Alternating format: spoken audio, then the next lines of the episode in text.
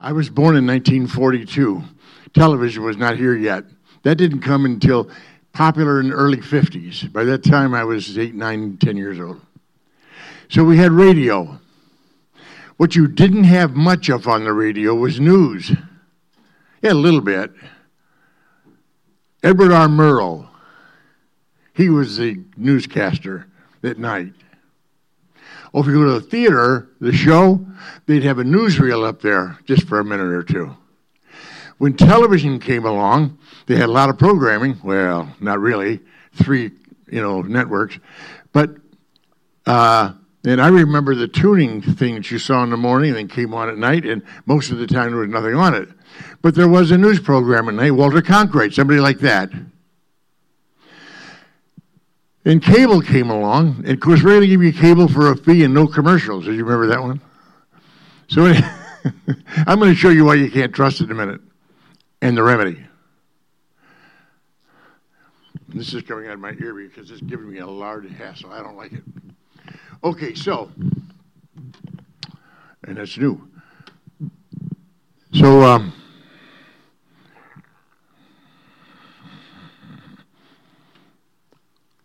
today that's not the case. We are bombarded with stuff. You can't get up in the morning or, or anything. You can't get away without having you bombarded with unbelief and with fear, with terror, with confusion. And most of it is all lies. Now, I want to read a couple of scriptures out of Psalm 2. Then I'm going to read something that I wrote just a little while ago for my website. And then I'm going to go back and finish up with Psalm 2, okay? So hold fast. Why do the heathen rage? You know what heathen are? The heathen are people who do not know God. They rage, tumultuous. And why are they imagining a vain thing? They got imagination. It's all vanity. Vanity, vanity, vanity. Everything you hear and see practically is vanity. It's a lie. The kings of the earth. Now, who are the kings of the earth? The kings of the earth are the politicians that are bought by corporations, and they make rules, and they feed the news media, and there they are, setting themselves and the rulers take counsel together against the Lord and against you. That's what's happening. I'm going to show you why in a minute. Hang on, then I'm going to show you the answer. And here's what they're saying Let us break their bands asunder. It's like Dana here.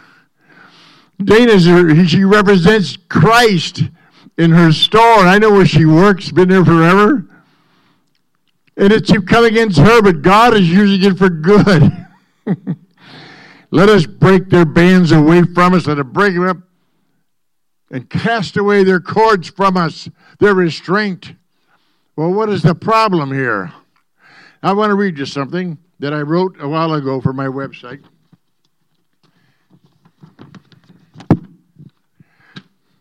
The Garden of Eden was filled with fruit bearing trees that was food for Adam and Eve.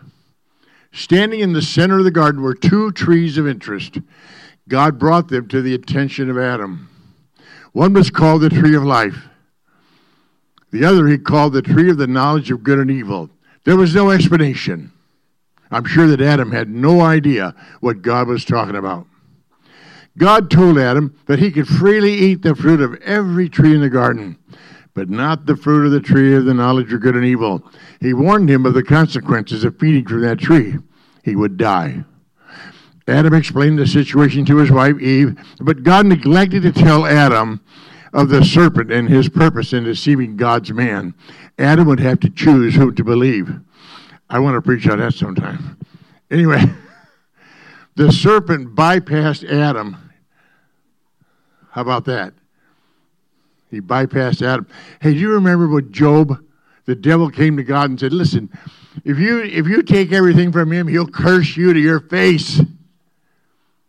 And he didn't. But his dear wife did. And she's got a bad rap for that. I'm going to tell you about his wife. I love her sometime. Anyway, he approached Eve. He does that. And he deceived her into eating the fruit of the tree of knowledge of good and evil. It was a pretty tree. The fruit smelled good. It looked as if it tasted good, and the serpent's promise made it appear as a fruit that would make one wise. It looked harmless. It also had that lure of that which is forbidden. You know all about that? She ate, and her eyes were immediately opened to new things. She offered the fruit to her husband, who knew better, but he could not bear the thought of losing his wife. So, in full knowledge of the truth, Adam ate the fruit. This disobedience of believing someone other than God was the original sin that separated Adam and Eve from fellowship with God. That one little act of not believing God, of believing somebody else. Oh, they believed. We all believe something. That one little act. So that separated Adam and Eve from fellowship with God. Adam no longer had the wisdom of God. He would be nourished only by the fruit of the tree of knowledge of good and evil forever. Through their bloodline, this curse affected every child that would be born down to this very hour. That includes, the, that includes you and me and our kids. That is why the whole system is wrong in this world. It can't be trusted every institution, whether it's politics, education, finance, religious systems, government, medicine, family, arts and entertainment, business, as well as philosophy and psychology, and all you can think of is founded upon and operated by the knowledge of good and evil without the wisdom of God. Now, if you believe that this, what I'm speaking, is radical, and fanatical, you've not read nor believed the scriptures, the prophets, as well as the Lord Jesus Christ and his apostles. To the extent that your information, your interests, instruction, and hopes are, are at all rooted in the systems of the world, use your imagination. You are feeding on the same tree that God condemned Adam and his posterity for eating. This, oh, we are what we think about. Read and meditate on the scriptures day and night you'll be a fruitful vine in the Lord. Our only hope is to immerse ourselves in the scriptures, which is the Word of God. Now, many seem to believe that it's responsibilities of preachers and teachers to search the scriptures and tell us what to believe. That's what the unfaithful, apostate Hebrews told Moses when God wanted to speak to them and teach them. Essentially, they said, Now you hear what God says and tell us. The fruit of that was the Ten Commandments and a host of other laws that magnified the knowledge of good and evil but could not save them. Think about it. That's what the Ten Commandments did. Oh, I believe the Ten Commandments. Good, so does the devil. But they won't save you. They're based in the knowledge of good and evil. They contrast good, evil. Do this and live. But not in the new covenant. The new covenant is live and do this. So, the only law that will save us is the law of faith, which will give us the Spirit of God and the anointing to learn Christ. Each of us, every one of us. We will eschew and reject the wisdom of the world. We'll be strong in the Lord and the power of his might. We will know what Jesus knows, and we will be obedient to the voice of the Holy Spirit. We will save ourselves from this generation. So come out from among them. Be separate. Take upon yourself the yoke of Christ and be transformed in the spirit of your mind. The tree of life is available to you. Religion will not save you. The tree of the knowledge of good and evil is destined for the lake of fire as well as its fruit and works. So don't be included in its fruit. Because the great question is this Who will we believe? And whose counsel will we act upon? This is why I'm so blessed by Dana this morning. Dana, honey, I did that 44 years ago. And I've had no visible means of support since with three kids. I have six kids, traveled the world. All I did was obey Jesus. So rejoice. Okay. I told you that we'd go back into Psalm 2. He that sits in the heavens shall laugh. Now, who is that? That's God. He'll have them in derision. Whew. Now think about all these kings and authorities. They're called principalities and powers, by the way. You mean the bank is a principality? Yes. You mean GM is a. Yes. You mean the White House? Yes. It's a principalities run by evil principalities and powers. That's why it does what it does. Because I just told you why it does what it does. That's why. Because it's based on the tree of the knowledge of good and evil. It's sin personified and manifested. That company that she worked for, who I know who that is, that's a principality. And all they've done is come against one of the part of the bride of Christ. That's all. That's all it is. It's persecution for righteousness' sake. Hallelujah. Okay. But here's this.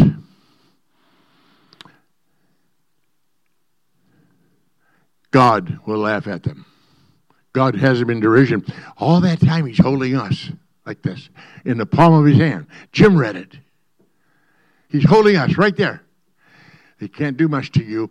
Listen, if I feared anything, if I have any ounce of fear in me for anything, I don't care if it's life, death, sickness, being broke, living in the street, getting shot at by somebody, getting beat up by me, none of that fear is frightening to me. I have no fear of anything because if I did, I could not be a servant of God. I'd be moved by my own need. And I'm told all the time to not have fear in the word. Then shall he speak unto them in his wrath. When's all this going to happen? And vex them in his sore displeasure. Yet have I set my king upon my holy hill of Zion. Wait a minute. Now, we already know that this is somebody in heaven, not on earth, who has set his king a king, the last authority, the final rule, the last word. Who is this guy? I will declare the decree, and the Lord said to me, Thou art my son. This day have I begotten thee. Ask of me. And I'm sure he did. And we do and I will give you the heathen for your inheritance.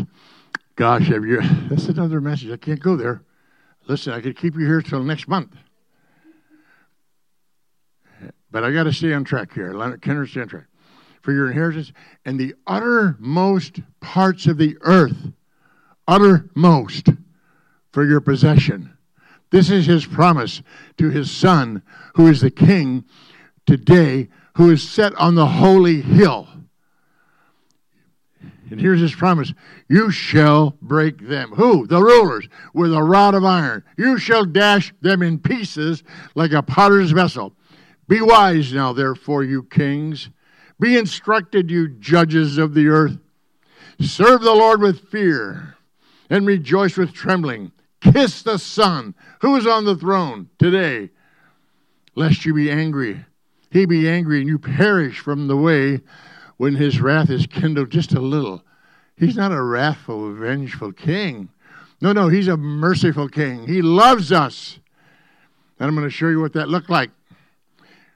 Blessed are they all they that put their trust in him. Who is this guy? The angel appeared to a young virgin in Judea. And implanted in her from God was the seed of a man and also the seed of God. He was born in a barn in Bethlehem, Judea. And he was laid in a feeding trough. And the angels came and worshiped. And a few shepherds from out the fields came and worshiped and his parents took him to a backwater place called Nazareth. And there he was raised in obscurity. And there he grew in wisdom and in stature as God and as man. God is going to fulfill his promise of Genesis chapter 1.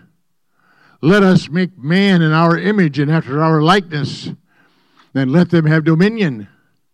He's going to fulfill that. It wasn't in the book of Genesis, it was only in his, his image.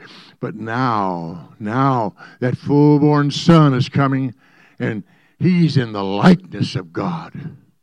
The express image of his person is in that little body. In that little boy who had to grow up on his mother's breast had to grow up and working in the carpenter shop, had to deal with the other kids in the neighborhood, suffered a lot of stuff coming his way, everything you've been suffering with. Everything that troubles you troubled him. He overcame it. He was without sin. He never once departed from his faith in the living God and obedience to God. He was born of the Spirit. How about you?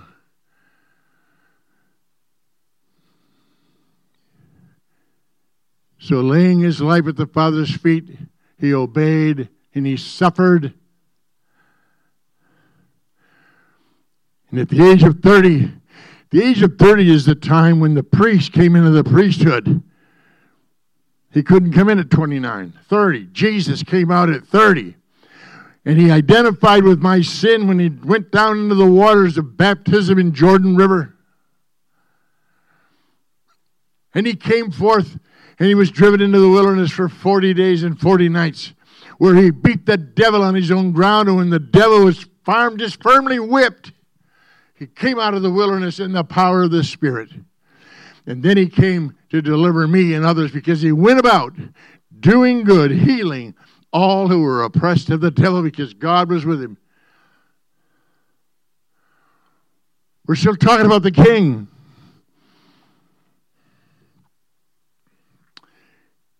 Then, of course, religion did what it does. It accused him and had him arrested by the civil authorities, and they lied about him and falsely accused him. And he willingly, now willingly, rejoicing for the joy that was set before him, he saw you. And you. He saw every one of us. So he gladly hung on a tree as a criminal, as a curse, mocked, treason. They buried him in a, bar, uh, a borrowed grave. So they laid that body on a piece of cold slab stone and rolled a stone across the hole. And out of that body came the spirit of the man. And went into the prison house where all those who were disobedient before the flood were stored and kept. And he preached the word of God to them. But his soul departed as well and went into hell.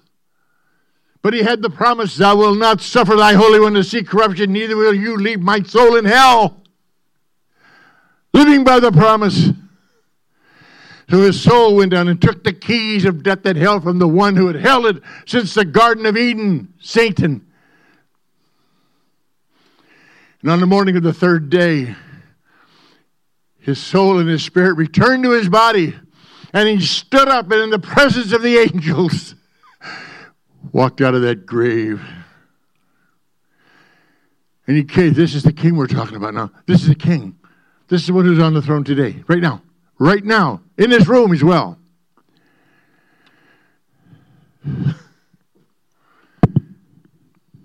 He went to his disciples.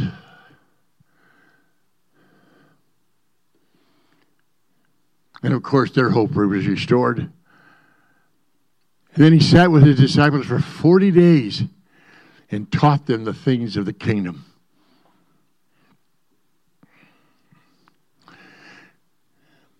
Then from a hill in Bethany, he departed. They watched him go. The angels were there as well. You men of Judea, why do you stand here gazing? This same Jesus is going to come back. When? Oh, very shortly. And off he went into heaven. And on his way, his body was changed from that flesh and bone that ate fish on the shore to that heavenly, glorious body that's in heaven now.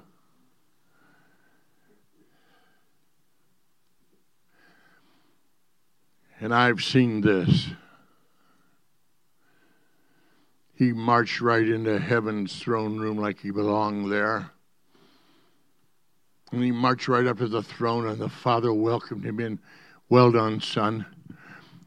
And that, that son sat down on that throne next to the Father, and the Father handed him the scepter. He said, It's yours. Establish my kingdom. Destroy your enemies. And when you're completely done, give it back to me so God will be all in all. Well, that's not it, though. It's not the end. The king is still there, but he had a couple of other things to do. He told those disciples to wait in Jerusalem, and they did.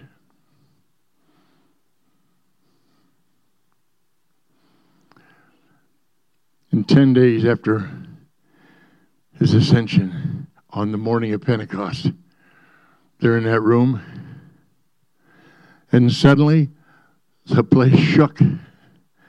There was a sound of a mighty rushing wind around them. And the Spirit of God descended upon every one of them like tongues of fire over their heads, and they were all filled with the Holy Spirit. They were filled with Christ, the Son of God. And they came out of that, stumble out of that room drunk in the Spirit, preaching the gospel of the kingdom. And now, children, the question is how is he going to defeat these kings? How is he going to bring this thing under his rule, his authority? It's running wild. The news broadcasts are wicked and lies. The politicians are putting laws on you that they shouldn't put on you. They're trying to, they're trying to control you. It doesn't matter what country you're in. It's all the same. How's he going to do that? He's going to do that through his son. His son has grown in size, by the way. That son that's in heaven is the head. And the outflow of that head is a body of which I know I am part, and you are too. Our faith has brought us into the body. So, how does he defeat his enemies? Does he shoot them with a gun? Does he stab them with a knife? Slice them through with a sword, maybe? Put them all in prison. Give them a good whipping and send them home. He doesn't do that very often. he loves them to death. For God did really so love the world that he gave his only begotten Son even those individuals that you don't like today, even those individuals that your flesh would like to do something to. It's the goodness of God that leads to repentance. Your enemies will be defeated and are defeated by love. All the while, you're right here in the hollow of his hand, you cannot be touched. He will always make a way for you. Always. Did I say always? I'm telling you, I know that you can trust Him explicitly. You can serve Him like the Apostle Paul did with your spirit.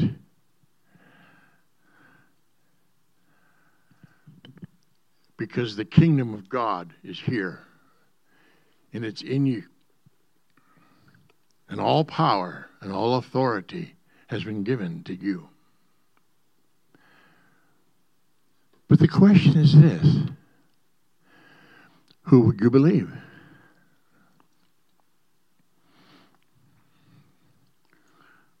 Can we measure this up somehow to our lives? Can we somehow apply the issues to our lives and see if there's something that I can if there's a place I can put to believe God about something, uh, Dana's expressed hers already this morning, and Heather's expressed hers this morning. And I got a few.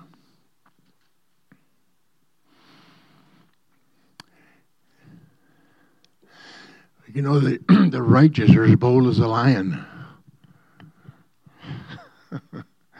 but the wicked flees when no man pursues. And who's the wicked? The one that doesn't believe God.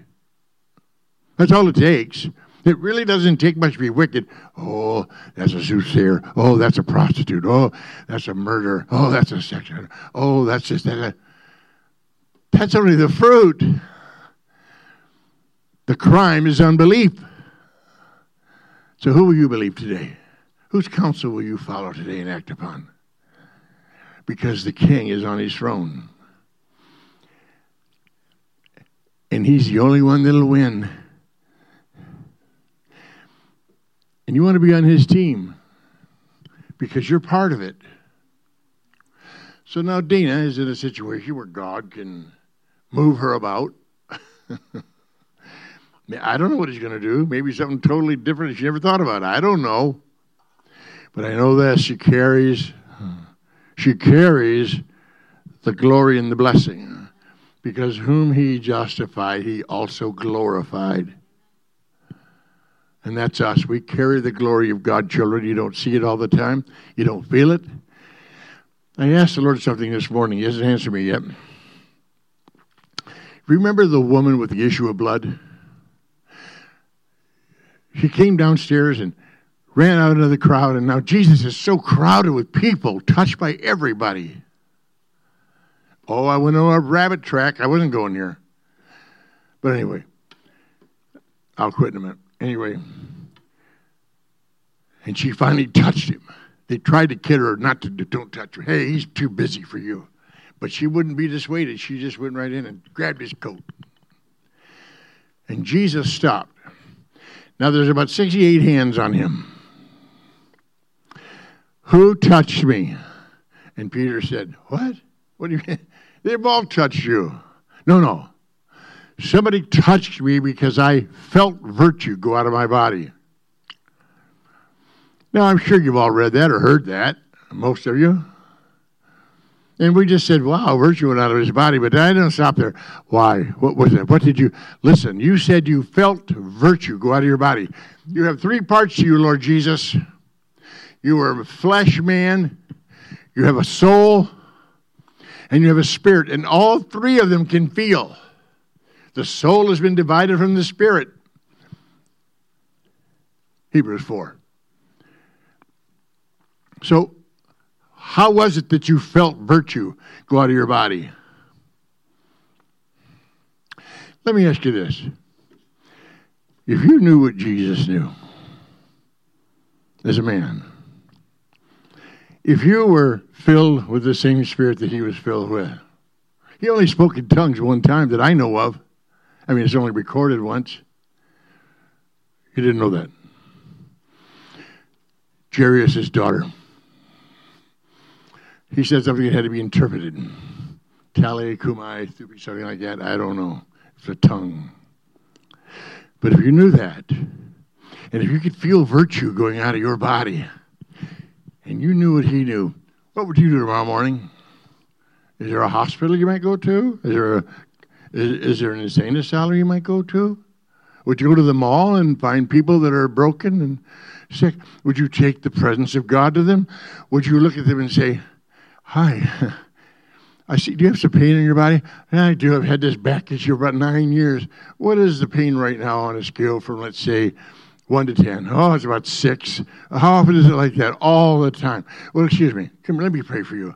Huh? Yeah, over here. Take the presence of God to them, heal them. I've watched this being done, and I've done it. How would we live our lives? How would we live our lives knowing there's a king in the glory and we're part of him? We cannot be separated from him. Jim read that. We cannot be If you've got him, you cannot be separated from him. Because as he is, you are in this world right now. Seems like there's a courage thing here, doesn't it? Where can courage come from? I'd like to submit to you that by reading and meditating and believing on the Word of God, because I'm back to what I wrote to you. Where will you get your information? If you get it from the world, if you get it from YouTube or some preacher, that's not enough. I'm preaching to you this morning because I was asked to do that. But you have access to the scriptures. You have access to the Spirit of God. Did you know that He, in the middle of the night, He preached this to me? I heard it from Him. I'm only giving to you what I heard from Him. He's wonderful, isn't he, Jim? It's like I told you last year, Jim. I came up and told you, you're a man of faith. I know that. So, let's get courageous. Let's get fanatical. Let's not consider ourselves dead. Let's consider Him who's alive, and we are part of Him. Now, I've told you before, I'm going to tell you again today. Okay, you got this? This is not me. This voice is not me. These shoes and these feet and his hands, this body is not me. It's a house that I happen to live in. I carry it around with me. It's like my car. I didn't have to walk in this body from Fenton to here this morning. I was able to drive my old Mercury. But that Mercury is not me. This body is not me. The power is not in this flesh. The life isn't even in this flesh. I'm keeping this flesh alive through my word, His word, through my spirit, His spirit. So don't be bound by time and don't be bound by space and don't be bound by your body. Because your spirit, man, my mother was about 90 years old in a wheelchair. Kennard, I'm just so tired, but you know what? I feel like I'm 18 inside. I said, You are, mother. Make that guy run the show, not your flesh, not your mind That's part of your flesh, your, your, your, your mind, your will, your emotions. All the other things that say, you can't do that, don't do that, go, oh, you can't believe that. So, let me part with this. There's a king on the throne. And I don't know what else to tell you, but he's your king. And he smiles on you and he encourages you. And he has nothing against you because God was in Christ, reconciling the world unto himself, not imputing their trespasses against them. How much more will he not impute anything against you? He has nothing against you. You're free today. Be free in the name of Jesus because your king has got it all together and the show ain't over yet. So don't be angry people with people. Love them, bless them. That's how he wins his enemies. He brings them to their knees to him to where they so that that that word comes to pass that every knee shall bow. How many is every?